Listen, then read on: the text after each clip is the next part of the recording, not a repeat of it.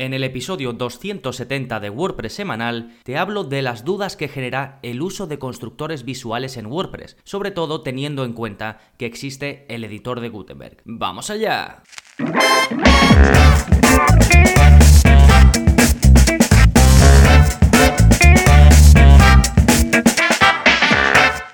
Hola, hola, soy Gonzalo de gonzalonavarro.es y bienvenidos a WordPress Semanal, el podcast en el que aprendes WordPress de principio a fin, porque ya lo sabes, no hay mejor inversión que la de aprender a crear y gestionar tus propias webs con WordPress. Hoy te voy a hablar de los page builders para WordPress, un poco contrapuesto al uso de Gutenberg. Vamos a ver qué son los page builders para estar todos un poco en la misma línea. Os explicaré si yo considero o si en general el editor de Gutenberg es un page builder. Mencionaré los page builders más populares hablaremos de las diferencias entre utilizar un page builder externo o utilizar el nativo, es decir, el editor de Gutenberg, y por último daré respuesta a la duda que se plantea en este episodio, que es si considero necesario utilizar un page builder teniendo Gutenberg ya instalado o, digamos como editor nativo de WordPress. Todo esto en un momentito, pero antes como siempre novedades, qué está pasando en gonzalonavarro.es esta semana y como siempre como cada martes hay publicado un nuevo vídeo de la zona código, en este caso es el vídeo 220 y en él te enseño a permitir la subida de otros formatos de archivo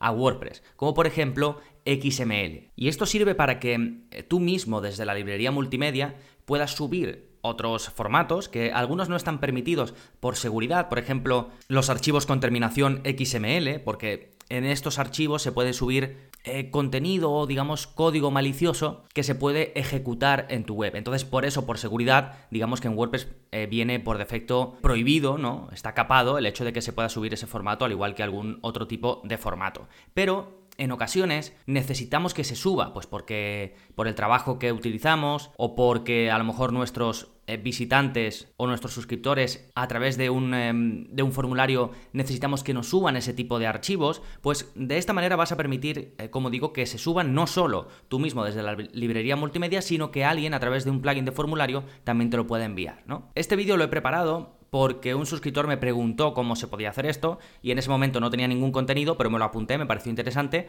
y aquí tenéis eh, cómo podéis hacerlo. ¿eh? Vídeo 220 de la zona código, ya sabéis, ahí os enseño a hacer cosas por código sin saber código, simplemente seguís lo que hago en el vídeo y lo tenéis. Eso en cuanto a la zona código, en cuanto a los cursos, que ya sabéis que es el otro gran contenido al que puedes acceder si estás suscrito en gonzalonavarro.es, pues bueno, ahí aproximadamente 55 cursos, pero los más recientes son el curso de LearnDash que lo he ampliado enseñándoos, por ejemplo, cómo vincular LearnDash con un plugin de e-commerce para conseguir una experiencia más completa, sobre todo en el checkout. Y luego también amplié el curso de Gravity Force porque sacaron una actualización en la que incluían un editor visual para la construcción o para la creación de esos formularios, pues también lo amplié em, para que lo tengáis actualizado. Sí, pero ya sabéis, como digo, hay pues un montón de cursos sobre todo lo necesario para crear y gestionar webs con WordPress de forma profesional, ya sea que lo necesites para un proyecto propio o que te quieras dedicar a esto de la creación de webs con WordPress para otros. Sí, ya sabéis, de nuevo toda la info en gonzalonavarro.es. Perfecto, eso en cuanto a las novedades. Vamos ahora con el plugin de la semana que se llama WP Markdown Editor. Antiguamente se llamaba Dark Mode.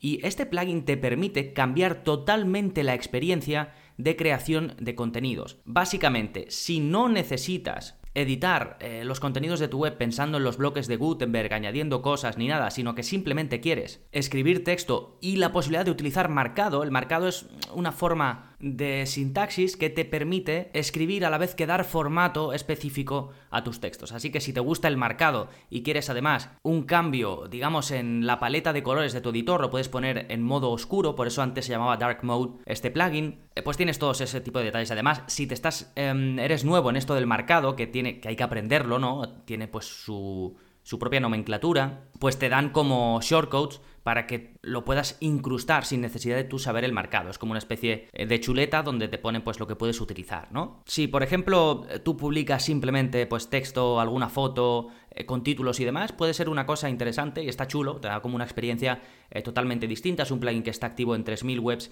con WordPress, que se actualiza regularmente, así que podéis echarle un vistazo. Además os dejo el enlace para que vayáis a la página oficial dentro de wordpress.org y tienes un vídeo para que te hagas una idea de lo que te vas a encontrar, encontrar perdón, con este plugin. Recuerda, se llama WP Markdown Editor y puedes ir directamente a las notas del episodio para ver el enlace en gonzalonavarro.es barra 270. Y ahora sí, vámonos con el tema central los page builders para WordPress contrapuestos al editor de Gutenberg. Y empezamos por la base. ¿Qué es un page builder para WordPress? Bueno, básicamente es un plugin o un componente que viene con un theme y que te permite estructurar y diseñar páginas visualmente. Lo más habitual es que te ofrezca como componentes o trocitos de elementos que tú puedes arrastrar o decir que lo quieres poner en distintas zonas de una página, ¿no? Previamente, cuando vas a introducir esos componentes, pues normalmente decides la estructura general de las páginas, es decir, el ancho de la página, Em, si, va, si una zona va a tener una columna, dos columnas, las distintas secciones, ¿no? Lo que viene siendo la estructura. Y después ahí pues vas arrastrando, vas soltando y vas colocando los elementos que quieras. Imágenes, texto, eh, cosas más avanzadas, ¿no? Es en definitiva una herramienta para diseñar webs sin utilizar código. ¿Sí? Vale. Y entonces, ¿el editor de Gutenberg qué pasa con él? ¿El editor de Gutenberg es también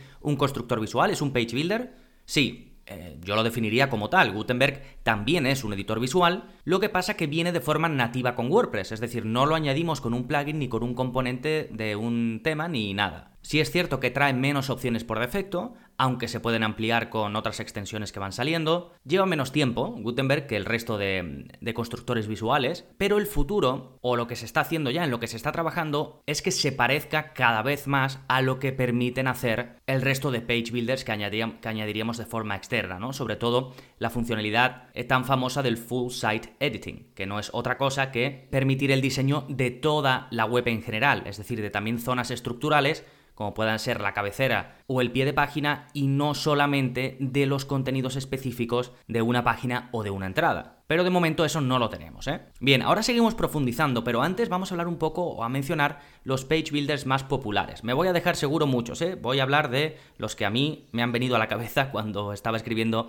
el esquema del episodio. Por supuesto, Elementor, y, su, que es gratuito, y su versión Elementor Pro. Divi Builder, que tienes, eh, Divi trae un tema, decíamos antes, cuando explicaba lo que es un constructor visual, os decía que puede ser o un plugin que instalas, que en este caso Divi tiene un plugin específico que puedes instalar en cualquier web y da igual el tema que tengas activo, o tiene el, el theme, el tema Divi, que trae un módulo, un componente que te permite, o una funcionalidad que te permite diseñar páginas, ¿no? Entonces, para que veáis que no solo eh, tiene que ser un plugin, sino que puede ser algo pues aparte, que viene con un tema o, lo que sea, ¿no? Otro de los populares es Beaver Builder. Después tenemos eh, Page Builder de Site Origin, que este antiguamente era muy popular, ahora se utiliza menos. La gracia de este plugin es que es gratuito y sigue teniendo muchos usuarios, aunque cada vez pues, se ha quedado un poco más ahí en tierra de nadie, ¿no? Después tenemos Oxygen Builder, que es un poco un concepto diferente, y otro de los populares es Visual Composer, que es el típico que antes venía con todos los temas de ThemeForest. Ahora eso está empezando a cambiar un poco porque muchos ya incluyen o Elementor o incluso están hechos con Gutenberg. Sí, seguro que muchos o todos estos nombres te suenan. No voy a hablar de ellos en profundidad porque, bueno, puedes, si alguno te interesa o alguno te ha llamado la atención, puedes buscarlo. Aunque seguramente tenga yo incluso contenidos de ellos en otros episodios, ¿no? Que haya dedicado a los page builders. Pero bueno, vamos a lo que nos ocupa en este episodio. ¿Cuáles son las diferencias entre utilizar un page builder externo o el nativo que vienen con WordPress, que es Gutenberg? Bueno, primero, la experiencia general de uso es diferente en cada page builder, independientemente de que sea uno de los externos que añadimos con un plugin o lo que sea, como Divi, Elementor, Beaver Builder, lo que sea, a que sea Gutenberg. ¿Sí? Cada uno tiene su look and feel, es decir, su, su aspecto y su experiencia de uso. Después, Gutenberg, eh, ya he comentado antes que trae menos opciones de base, aunque se puede extender, como digo, con plugins. Hay muchos plugins eh, cada vez más que te permiten convertir Gutenberg en algo a lo que los usuarios de otros page builders están más acostumbrados, es decir, tener más opciones sobre todo en cuanto a diseño estructural, en cuanto a lo que se puede hacer con cada bloque o con cada elemento que introducimos en el diseño de nuestra página, pues más opciones para controlar los colores, eh, los espacios, incluso la posibilidad de hacer eh, contenidos condicionales, ¿no? Es decir, dar más opciones en cuanto a diseño y en cuanto a funcionalidades para cada bloque o cada elemento que ponemos en el diseño de nuestras páginas. Los page builders suelen tener muchísimas opciones y Gutenberg no trae tantas. Y esto es normal y es algo muy habitual dentro de WordPress. Normalmente el enfoque que ha tenido históricamente WordPress es tener lo básico, porque no todos necesitamos todo. Entonces, con WordPress te viene la base y luego si tú quieres extenderlo, vas añadiendo plugins, que son eso precisamente, extensiones, te permiten extender lo que se puede hacer de forma nativa con WordPress. Entonces, que para ti está bien lo que trae Gutenberg por defecto, fantástico. Que necesitas, pues no lo sé, hacer em, algún bloque condicional, cosa que se puede hacer con un plugin y ya lo vimos o, lo hablé en, la parte de plugins de la semana, en episodios anteriores, ya comenté un plugin que te permite hacer esto. O que como digo necesitas más opciones visuales de diseño y demás, pues también hay varios plugins que también he comentado anteriormente. Sí, es el espíritu de WordPress y esto eh, dudo mucho que cambie. Otras diferencias, bueno, algunos page builders permiten el diseño estructural y bastante avanzado. Gutenberg aún no, y queda mucho para esto si es que se llega a implementar, digamos, de la misma manera. Por ejemplo, con plugins de page builder como Elementor Pro, tú puedes crear plantillas de páginas, es decir, puedes crear una plantilla, una estructura para todas las páginas de tu web, o para algunas. Puedes crear una estructura para la página de entradas. Cuando digo una estructura, digo que puedes decidir cuál es el ancho, que puedes decidir dónde va a estar la caja de comentarios, que puedes decidir si va a tener barra lateral o no la va a tener. Lo que haría un desarrollador, ¿no? Pues tú lo puedes hacer visualmente con un constructor visual como Elementor Pro. No lo puedes hacer con todos, pero con algunos de los más populares sí. Podrías diseñar, por ejemplo, la cabecera de la web y el pie de página de la web, cosa que con Gutenberg no se puede hacer de momento. Podrías diseñar las páginas de archivo, es decir, la página de blog, las páginas de categoría, la página de resultados de búsqueda. Podrías diseñar algunas páginas de WooCommerce, por ejemplo, la página de producto. Sí, me refiero a nivel estructural, ¿eh? crear la estructura base o sustituir la que existe en ese momento por otra que tú diseñes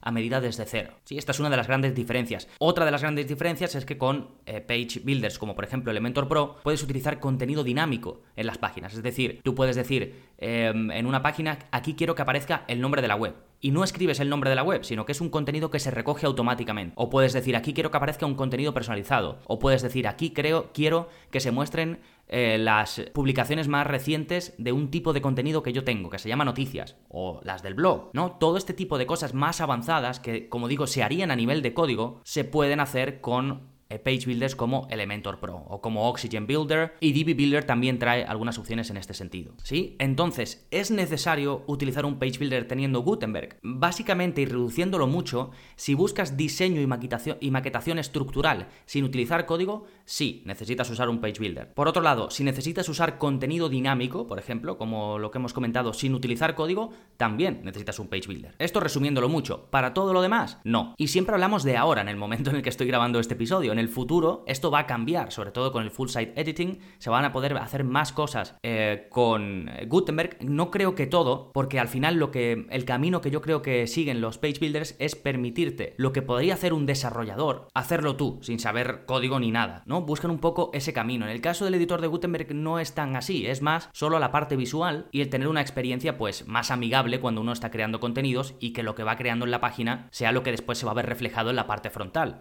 y no como antes que nosotros estábamos escribiendo, pues antes del editor de Gutenberg, escribíamos, poníamos una imagen y demás, pero no teníamos una sensación de cómo se iba a ver eso en la parte frontal. Ahora sí, y es un poco lo que busca el editor de Gutenberg, pero no traer todas estas funcionalidades que traen los constructores visuales. Para ese aspecto, para la parte de la experiencia, cuando estamos diseñando una página y demás, al final va a ser una cosa de, de gustos. Sobre todo cuando aparezca el full site editing. Hay gente que preferirá utilizar eh, Divi porque lo lleva utilizando toda la vida, gente que preferirá utilizar Elementor porque lo lleva usando toda la vida y otros pues que preferirán utilizar Gutenberg. ¿sí? La clave está, como siempre, en definir bien lo que vas a necesitar y ya en función de ello, pues decantarte por uno u otro. Sí, por último, comentar que, a ver, normalmente si tú eliges un tema de WordPress que estructuralmente te gusta, es decir, que, te, que trae todo lo que tú buscas en la parte de la cabecera, que tiene las áreas de menú donde tú quieres, que tiene el logo donde tú quieres, que también te gusta estructuralmente los espacios que te ofrece, por ejemplo, en las páginas, es decir, el ancho, eh, lo que ocupa el texto, lo que ocupa el contenido con respecto a lo que queda de espacio blanco alrededor eh, te convence, tanto para, como digo, las páginas como para las entradas, que te convence cómo se muestra todo en la página de blog, ¿no? En las páginas de archivo, que te gusta cómo se muestran las posibilidades que tienes para poner contenidos en el pie de página, pues si encuentras ese tema como punto de partida, fantástico. Luego ya simplemente con el editor de Gutenberg tú maquetas el contenido dentro de esa estructura, el contenido de cada página y de cada entrada. Sí, esto sería una aproximación, digamos, lo más lean posible, sin que tengas que añadir nada extra. Hombre, todo esto siempre teniendo en cuenta que no sabes de código, que no sabes modificar todo eso a través de código, ¿de acuerdo? Que es un poco el perfil del usuario que busca un constructor visual. Entonces, como digo, eh, teniendo en cuenta esto, si has elegido un tema que se ajusta a lo que buscas y que luego tienes el control visual con el editor de Gutenberg más las extensiones que ya sabemos que se pueden añadir, pues con eso lo tendrías, ¿de acuerdo? Ya si buscas control sobre absolutamente todo o casi todo, entonces tendrías que tirar, por ejemplo, pues con Elementor Pro o uno similar. Sí, espero que te haya aclarado esto tus dudas. He publicado este episodio porque recibo esta pregunta mucho a través de el soporte que tenéis los que estáis suscritos. Por eso, en lugar de añadirlo como una pregunta suelta dentro de mis, de mis episodios de preguntas y respuestas, he decidido crear un episodio al completo sobre esta temática. ¿De acuerdo? Por último, recordad que tenéis un montón de cursos a vuestra disposición si estáis suscritos. Entre ellos, por ejemplo, el curso del editor de Gutenberg, el curso de Elementor, el curso de Elementor Pro, el curso de Divi. ¿De acuerdo? Por si os encaja alguna de las cosas de las que hemos hablado, que podáis profundizar y ver mis vídeos paso a paso donde os explico cómo se utiliza cada herramienta. Sí, estos son solo cuatro de los 55 o más cursos que tenéis disponibles, más uno nuevo o una renovación de uno existente que saco al mes, más los más de 200 vídeos de la zona código, ya sabéis, saco uno a la semana, y encima tenéis soporte personalizado conmigo a través de correo electrónico. Ya sabéis que todo esto solo por 10 euros al mes y además sin permanencia. Y si aún no te has apuntado y quieres probarlo, tienes 15 días de garantía. Te apuntas, eh, lo trasteas, lo pruebas todo, si no te convence, pues me contactas, oye Gonzalo que lo he probado pero no quiero seguir, no pasa nada, te hago la devolución del dinero sin preguntas. Recuerda toda la info en gonzalonavarro.es. Nada más por este episodio, nos seguimos escuchando, adiós.